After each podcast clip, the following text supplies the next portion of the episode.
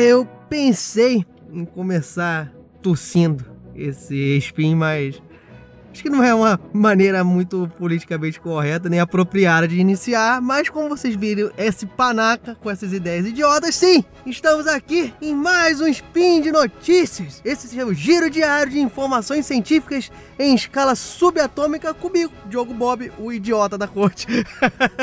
não, não me chamou assim, mas eu tenho um senso crítico.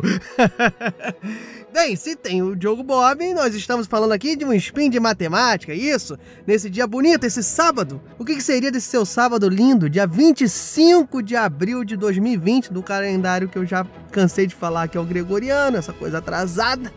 Aí que o pessoal resolveu criar como sendo cultural, mas o que, que você teria mais lindo do que nesse dia que eu já falei que um papozinho sobre matemática, sobre germes, sobre contaminação?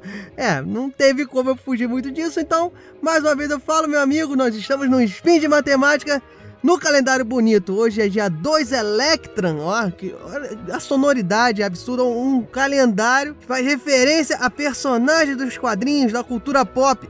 É, se bem que o filme foi uma bosta, né? Então acho que não, não foi uma boa propaganda, mas sim, nós estamos no dia 2 Electra e nós vamos falar um pouquinho hoje, meus caros, de um assunto muito sério que eu acho que você talvez não deva muito bater papo na mesa com as pessoas que normalmente dá discussão, mas é importante nós falarmos sobre a pandemia de Covid-19 que nós estamos vivenciando. Estamos vivenciando a história, não é um spin de história, mas vamos ver a matemática aí também norteando esse fato histórico. E mais precisamente, hoje nós vamos conversar sobre algumas coisas que talvez, como eu já falei anteriormente, você deveria evitar de falar na mesa de bar. E vamos discutir um pouquinho aqui como é que funciona os modelos epidemiológicos aí. Vamos tentar aqui te dar uma munição para alguns argumentos que às vezes não são muito válidos, que a gente precisa entender exatamente como é que a matemática auxilia nesse momento tão complicado. Então, gira a vinhetinha, porque hoje é só modelo matemático.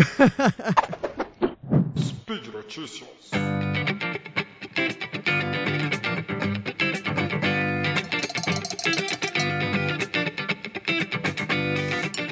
Pessoal, não é novidade para ninguém que nós estamos vivendo um, um período bem complicado em que incertezas vão dobrando a esquina, escolhas de ações, projeções sobre ação no, na coletividade acabam por serem demasiadamente usadas e demasiadamente questionadas e mais do que tudo necessárias, né? Nós estamos vivendo um período complicado que não que nossa humanidade não tenha vivido antes, mas uma característica que nós temos hoje é o hall de ferramentas de conhecimento que nunca antes nós tivemos para tratar de circunstâncias dessa maneira. Óbvio que a humanidade é assim, a ciência é assim, ou seja, num próximo momento de crise que vai haver, sinto lhe informar, mas crises vêm e vão, e graças a Deus até hoje todas passaram, mas o importante é que estamos sempre em evolução e no momento vindouro nós teremos mais conhecimento, estaremos mais preparados. A atual crise vai nos ajudar a projetar e conviver melhor com a próxima. É assim que a ciência caminha, é assim que o conhecimento é construído. E uma parte importantíssima que eu gostaria de falar aqui desse conhecimento, dessa construção do conhecimento de, de construção de projeções e ações, é a epidemiologia matemática. E este campo de estudo, como muitas coisas que você tem escutado, tem visto e que tem sido utilizada no campo do conhecimento e do combate da Covid-19, teve início, né, esse conhecimento depois da pandemia de gripe espanhola. Como muitas coisas vocês vão perceber, daqui a um tempo terão início depois da pandemia de Covid-19. E essa pandemia da gripe espanhola percorreu, né, durou o período de 1918 a 1920 e ela infectou cerca de um quarto da população mundial. Olha só que é um dado impressionante. Você transportar para os dias de hoje, ela infectaria cerca de 2 bilhões de pessoas. A epidemiologia matemática, ela, ela como todo o ramo da ciência, ela é construída através da contribuição de vários pesquisadores de várias áreas e o acúmulo do conhecimento aí durante esse período. Porém, a gente pode, se a gente pudesse tomar um marco de uma quando ela tomou forma, como ela ficou mais estruturada, nós podemos dizer que foi no período de 1927 a 1933, com dois pesquisadores especificamente escoceses, que é o Anderson McKendrick e o William Kermack. A teoria, né, hoje batizada de Kermack-McKendrick, né, ela, como boa parte das teorias impactantes da matemática, que teve uma grande importância na matemática, ela é, é marcada, na verdade, né, por, por essa característica que é a simplicidade da ideia, entendeu? Normalmente, grandes teorias vêm de um mote muito simples, e muito embora a teoria é um modelo de Kermack-McKendrick seja feito em cima de equações diferenciais, que você pode pensar, né? Equações diferenciais não é um conceito tão simples assim se você parar para pensar que é estudado já na partir do nível superior, mas a ideia, o conceito envolvido antes de estruturar esse modelo matemático baseado em equações diferenciais é em cima de ideias simples que eu vou explicar aqui para vocês. Eu acredito que vocês entenderão e mais do que isso vocês vão perceber como que ajustes nesse modelo talvez possam ser feitos, podem ser encaminhados.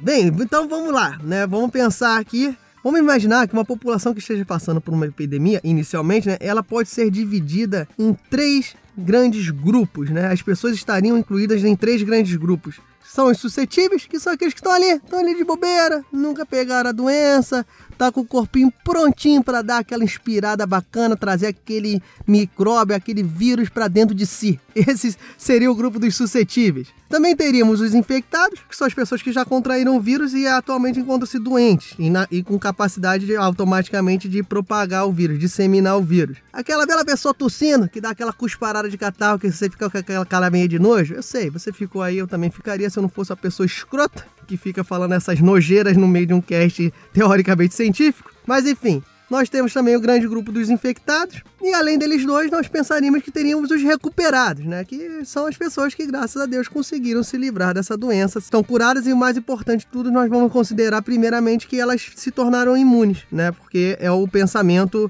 padrão de epidemiologia, né? Que a partir do momento que o sistema imune conseguiu fazer você sobreviver, te curou da doença e, e não ficará mais doente, pelo menos por um período de tempo. E eu espero que seja longo com relação à Covid-19. Vocês podem imaginar também que teriam os mortos, mas a gente pensa que a gente está num modelo epidemiológico de como essa doença vai se propagando. Então a pessoa morreu, ela não está mais propagando o vírus, ela poderia também estar tá ali dentro dos recuperados, porque os recuperados em tese não propagam mais o vírus também. Mas de toda forma, como eu disse inicialmente, acho que é uma ideia simples. Você dividiu a população entre os suscetíveis, os infectados e os recuperados. Pois bem, agora você vai acompanhando comigo. O número de infectados, ele aumenta e automaticamente o número de suscetíveis diminui, né, porque eles estão sendo contaminados, à medida em que ocorrem interações entre as pessoas dos grupos de infectados e dos grupos dos suscetíveis. É bem, bem simples de você imaginar que é isso que acontece, até porque, né, pô, a interação entre infectados e suscetíveis faz com que esses suscetíveis se tornem infectados. Agora, o mais importante, pessoal, do modelo de Kermack e McKendrick é você pensar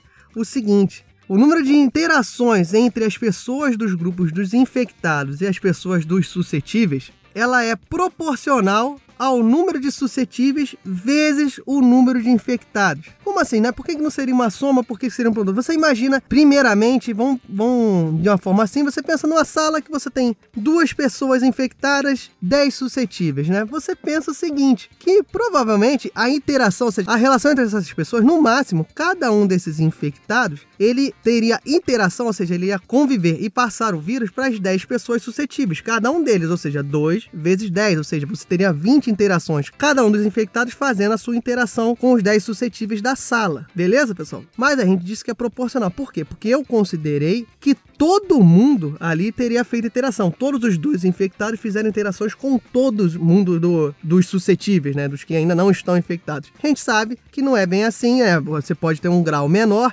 mas com certeza é proporcional. Se você aumentar o número de infectados, você pegaria esse e o número de suscetíveis, você pegaria esse produto e seria uma proporção. À medida que essas, esses números vão aumentando, número de infectados, número de suscetíveis, você vai aumentando, o número de interações, ou seja, o número de convívio entre eles vai aumentando também a proporção que esse produto vai aumentando. Por exemplo, se fossem 4 e 10, você pensa que no máximo teriam 40 interações ali, cada uma vez, né? Se você for pensar uma interação, um convívio, né? Ó, viu? Foi proporcional. Beleza? Então, o produto entre o número de suscetíveis e os infectados determina ali de alguma maneira essa constante de proporcionalidade, se é metade, se é um terço do produto, aí vai, você vai melhorando, vai dependendo de outros dados que você vai inserindo no seu modelo, mas você já sabe que a quantidade de interações funciona dessa maneira. E, portanto, você sabe que a interação entre as pessoas, com certeza faz o quê? A velocidade de infecção aumentar, ou seja, a velocidade do aumento do número de infectados sobe por conta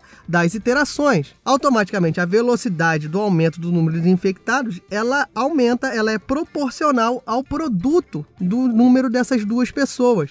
E aí, continuando na ideia de Kermack e McKendrick, também existe uma coisa que influencia nessa tal velocidade das infecções, além da quantidade ali de infectados e suscetíveis. Pensa o seguinte: o número de infectados, ao mesmo tempo que ele aumenta a partir de mais pessoas suscetíveis se infectando, né? Por exemplo, se eu tinha um infectado e três suscetíveis, e desses três suscetíveis, dois viraram infectados, automaticamente agora nós temos três infectados, ou seja, aumenta a partir do momento que os suscetíveis se tornam infectados. Mas além de aumentar, ele também sofre um decréscimo a cada vez que o infectado se recupera, porque a partir do momento que ele está recuperado, ele não transmite mais a doença. Você tendo esse pensamento, você chega à conclusão que realmente eu acredito que não seja das mais complicadas, que a velocidade da infecção, ou seja, a velocidade do aumento do número de infectados, ela é dividida em dois termos, ela é a soma de dois termos. Primeiro, uma que se relaciona com aquele número que eu te disse, do produto do número de suscetíveis e infectados, uma proporção disso. E uma outra parte dessa, dessa velocidade é, que seria somado a isso é você considerar que em cada momento, conforme o tempo vai passando, os infectados vão circular, ou seja, seja, o número de infectados vai diminuir, ou seja, é um, é um termo que diminui um pouco a velocidade, ou seja, o número de suscetíveis e infectados aumenta, é um acréscimo na velocidade, e a partir do momento que os infectados se curam, eles aí é um decréscimo, porque eles não trabalham mais para, para a expansão do vírus. Se recuperou ou morre, mas acho que os mortos também não vão contribuir, ainda mais na situação difícil aí que tá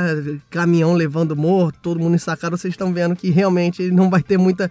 O ser humano ainda toma esse cuidado. Beleza, pessoal. Se vocês entenderam isso, que a velocidade da infecção é composta desses dois termos, acabou. O modelo de Kermack McKendrick é exatamente pensando nessas duas hipóteses, ou seja, que a velocidade é a soma desses dois termos. É muito embora seja extremamente difícil você fazer esse cálculo à mão, porque aí você vai tendo o quadro ao passar do tempo. Você vai tirando fotografias. Ah, no tempo 1, no tempo 2, que seria uma semana, duas semanas, três semanas o que estaria acontecendo com os números de infectados, os números de suscetíveis. Vocês, vocês estariam vendo o que está ocorrendo. Semana 10, semana 15, você pode fazer isso aí o tempo que você quiser. Porém, é bem complicado fazer esses cálculos na mão, você tentar deduzir, porque você não sabe exatamente qual é a fórmula né, da, dessa função para você construir, porque isso aí é uma equação que você vai descobrir a função que descreve esse número de infectados. Mas atualmente, com os métodos computacionais, os computadores são lindos por conta disso. Eles podem fazer essas contas aí o tempo que você quiser que fique fazendo. Então, semana 2, 3, 4, 5, faz essas projeções e mais do que tudo, soluciona essa equação diferencial e, portanto, você consegue construir, você consegue deduzir a tal curva de contágio, ou seja, a curva de infecção, que de propagação do vírus. E isso é muito importante, pessoal. O modelo, os modelos que são usados hoje, eles trabalham em cima da curva de infecção e ele é todo construído através do raciocínio de como você constrói a velocidade da infecção. Ou seja, você tem que focar que o início, a base dos modelos matemáticos são em velocidade de infecção. A partir disso, a partir dessas construções, você vê que os modelos matemáticos, a partir de que você trate aquelas proporções que eu disse de início, você trabalhar com o tempo que o infectado demora para se curar e a proporção entre a interação entre os suscetíveis infectados dentro daquele produto que eu disse para vocês, você tendo isso em mente, você ajustando isso, os modelos matemáticos ficam muito próximos da realidade. Eu vou deixar no link desse post a matéria que você vai poder visualizar como que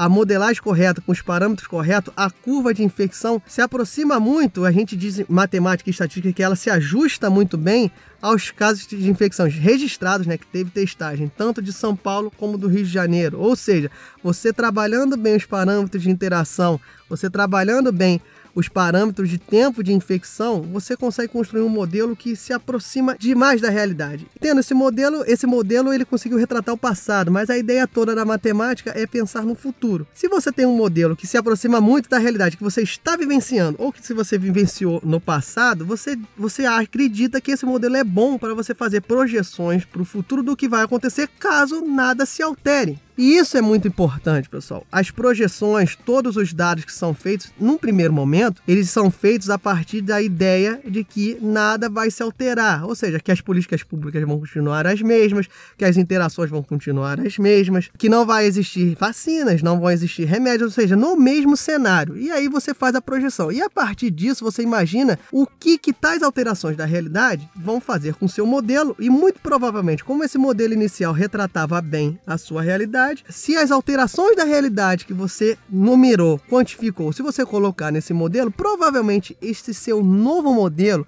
esse seu novo cenário, ele vai retratar relativamente bem o que vai acontecer. E dentro disso, minha gente, se você reparou muito bem, o modelo de Kermack McKendrick, ele essencialmente é trabalhado em cima da quantidade de interações e do tempo que a pessoa fica infectada. E dentro dessa seara, você avalia a sua velocidade de infecção, como o número de infectados vai subindo e automaticamente vai decaindo, como eu falei, conforme os infectados vão deixando de ser infectados, vai decaindo. Isso leva a crer que realmente existe um máximo, existe um, um ponto máximo de curva, e aí os infectados começam a diminuir. Pois bem, essa, esse gráfico, né, a gente diz que é um gráfico em forma de S, né, ele é em forma de S e depois você pode botar um S invertido para voltar à normalidade, né, você faz um S que ela sobe muito rápido, chega num momento que ela começa a subir devagar, chega no platô e ali seria o máximo. E a partir desse máximo você faz um S invertido. Se você está imaginando na sua cabeça, junta um Szinho com outro que você vai imaginar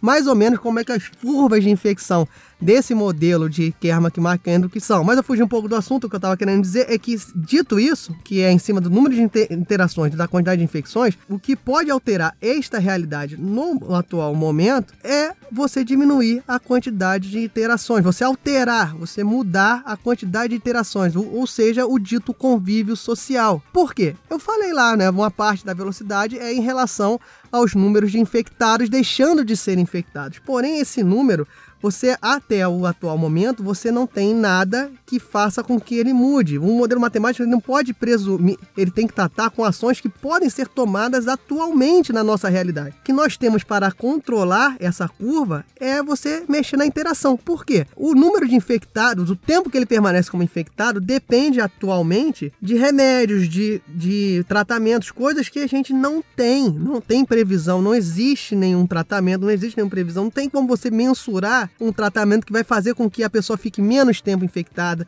ou que ela não vá se infectar. Não existe esse tal tratamento. Então a única coisa que mexe nessa velocidade de infecção é o convívio social atualmente. Óbvio que a gente tem que fazer alguns ajustes nesse modelo. Eu falei três grandes grupos, porém, no Covid-19 você adiciona alguns grupos aí que seriam os assintomáticos, ou seja, que eles não poderiam ser considerados infectados, que eles não ficam doentes, então eles estão sempre ali. Ou seja, ele tem que ter um tratamento diferenciado do infectado e também você tem que considerar as pessoas que não teve a manifestação do sintoma, ou seja, que aí o vírus estaria incubado. Ou seja, você tem que pensar nesse período de tempo que ele está dentro do seu organismo, mas porém o convívio entre outras pessoas não faz ele ainda se disseminar, ainda não se manifestou a ponto de poder ser disseminado. Bem, por que, que eu, eu bati bastante nessa tecla? Porque eu já vi mais de uma vez os modelos matemáticos sendo atacados por conta de não considerar o surgimento de um tratamento, de um remédio efetivo, o, aumento do número de leites. Por quê? Porque essas condições vão influenciar muito pouco para o número de infectados. Pode sim influenciar para o número de mortos, para o colapso do sistema de saúde. Isso sim. Mas para a infecção em si, isso não vai ser alterado, porque o tratamento ainda não existe, é uma incógnita. Então você não pode, você não tem como mensurar qual vai ser o impacto de um tratamento que diminua o tempo que a pessoa fica infectada. E também o número de leitos, você não vai fazer com que a pessoa deixe de ser infectada, de ser uma pessoa infectada. Você vai poder evitar certamente que ela morra, mas para o contágio em si não vai ser influenciado. E portanto, pessoal, é o isolamento social que interfere diretamente na velocidade do contágio atualmente. E novamente, fazendo menção ao link que eu vou deixar aqui no post, você tem os estudos do que você tem como expectativa a partir do momento que você promove menores interações sociais, ou seja, diminui a quantidade que as pessoas têm de convívio uma com a outra, ou seja, você mexe naquela proporcionalidade de suscetíveis versus infectados. No post vai ter ali mostrando que todo o problema é você ter ter um, um percentual de número de infectados ao mesmo tempo, né? A quantidade de infectados no mesmo período de tempo. Quantos infectados vão ter no mesmo período de tempo? Na semana 3, na semana 7, na semana 10? É a grande questão e é o que nós podemos fazer atualmente. Por quê? Porque quanto menos infectados você tiver no mesmo período, mais chance deles serem tratados e possam não ser mortos. E aí, a linha de corte do isolamento, quanto que você precisa fazer de isolamento, isso sim pode ser mudado, né? Porque você vai, você vai precisar saber a letalidade, quantas pessoas morrem pelo, pelo fato de serem infectadas. Você vai ter que saber por conta quanto que o sistema de saúde consegue atender. Tudo isso faz com que a gente saiba qual é o número máximo de infectados ao mesmo tempo que um determinado governo consegue suportar. E aí sim vale a discussão, você trabalhar para que essa, essa capacidade do sistema de saúde aumente cada vez mais, porque a capacidade do sistema de saúde aumentando cada vez mais, a necessidade de isolamento é cada vez menor, ou seja, você pode fazer isolamentos cada vez menores. E assim a gente consiga chegar cada vez mais à normalidade. Mas, de antemão, eu digo que a normalidade plena só vai ser conquistada quando a gente mexer naquele segundo termo, que é o número de infectados. Seja por uma vacina que faz com que a pessoa não se torne mais infectada, ou seja, o número vai diminuir, ou seja, porque ela fique cada vez menos tempo infectada, ou seja, o número de recuperados vai ser cada vez mais rápido. E isso aí vai sim influenciar de forma definitiva essa curva de infecção que, como eu já falei milhares de vezes, atualmente só é alterada através do convívio social. Bem, dito isso, pessoal, eu espero que eu tenha ajudado vocês. Se eu falei alguma besteira sobre epidemiologia matemática, vocês, por favor, me critiquem. Se eu falei alguma besteira sobre equações diferenciais, explicar velocidade, vocês, por favor, me critiquem. Se vocês não entenderam ou o meu exemplo sobre o produto entre suscetíveis e infectados não ficou muito claro, vocês podem mandar comentários, ou seja, sempre comentem. Comentem aqui que enriquece a mim. Se vocês estiverem com dificuldade eu puder ajudar, eu acabo enriquecendo vocês também. E mais que isso, compartilhem, compartilhem as matérias do Portal Deviante, compartilhem o Spin de Notícia, compartilhem o SciCast. Isso é muito importante para a divulgação da ciência, para a divulgação de entendimento, por que, que tal modelo é usado, por que, que tal coisa é usada e aplicada. É bom a gente sempre propagar para que a pessoa que não tenha muito contato consiga ter acesso à ciência, consiga ter acesso aos motivos que foram tomadas certas atitudes. Beleza, pessoal? Fora isso, se você tiver uma condiçãozinha a mais, eu sei que os tempos são difíceis, mas patrocine, porque graças ao seu apoio que o Portal Deviante continua de pé, continua produzindo, continua mantendo o Diogo Bob aqui falando sobre curvas, falando sobre isolamento social, olha só um matemático se metendo num monte de coisa. é, a matemática tá na vida, meu camarada. Mas enfim, eu sei que manter o Diogo Bob não é das melhores propagandas, mas patrocine o resto da galera. patrocine lá que tem gente muito valorosa, que tem gente muito feliz em contribuir para que a ciência seja divulgada. E isso tem muito do apoio de vocês envolvido. Então, você, se quiser doar pelo Patreon, você pode doar. Se você quiser doar pelo Padrim, você pode doar. Se você quiser doar pelo PicPay, você pode doar. E olha que maravilha, eu não fiz piadas sobre realetas, doletas e criptomoedetas. É, não consegui. Mas é isso aí, pessoal. Compartilhe, apoie e um grande abraço. Fica com Deus e sempre tenha em mente que tudo vai passar. O modelo matemático também mostra lá que passa, então vai passar. Vamos tentar passar da melhor maneira possível. Grande abraço, tchau!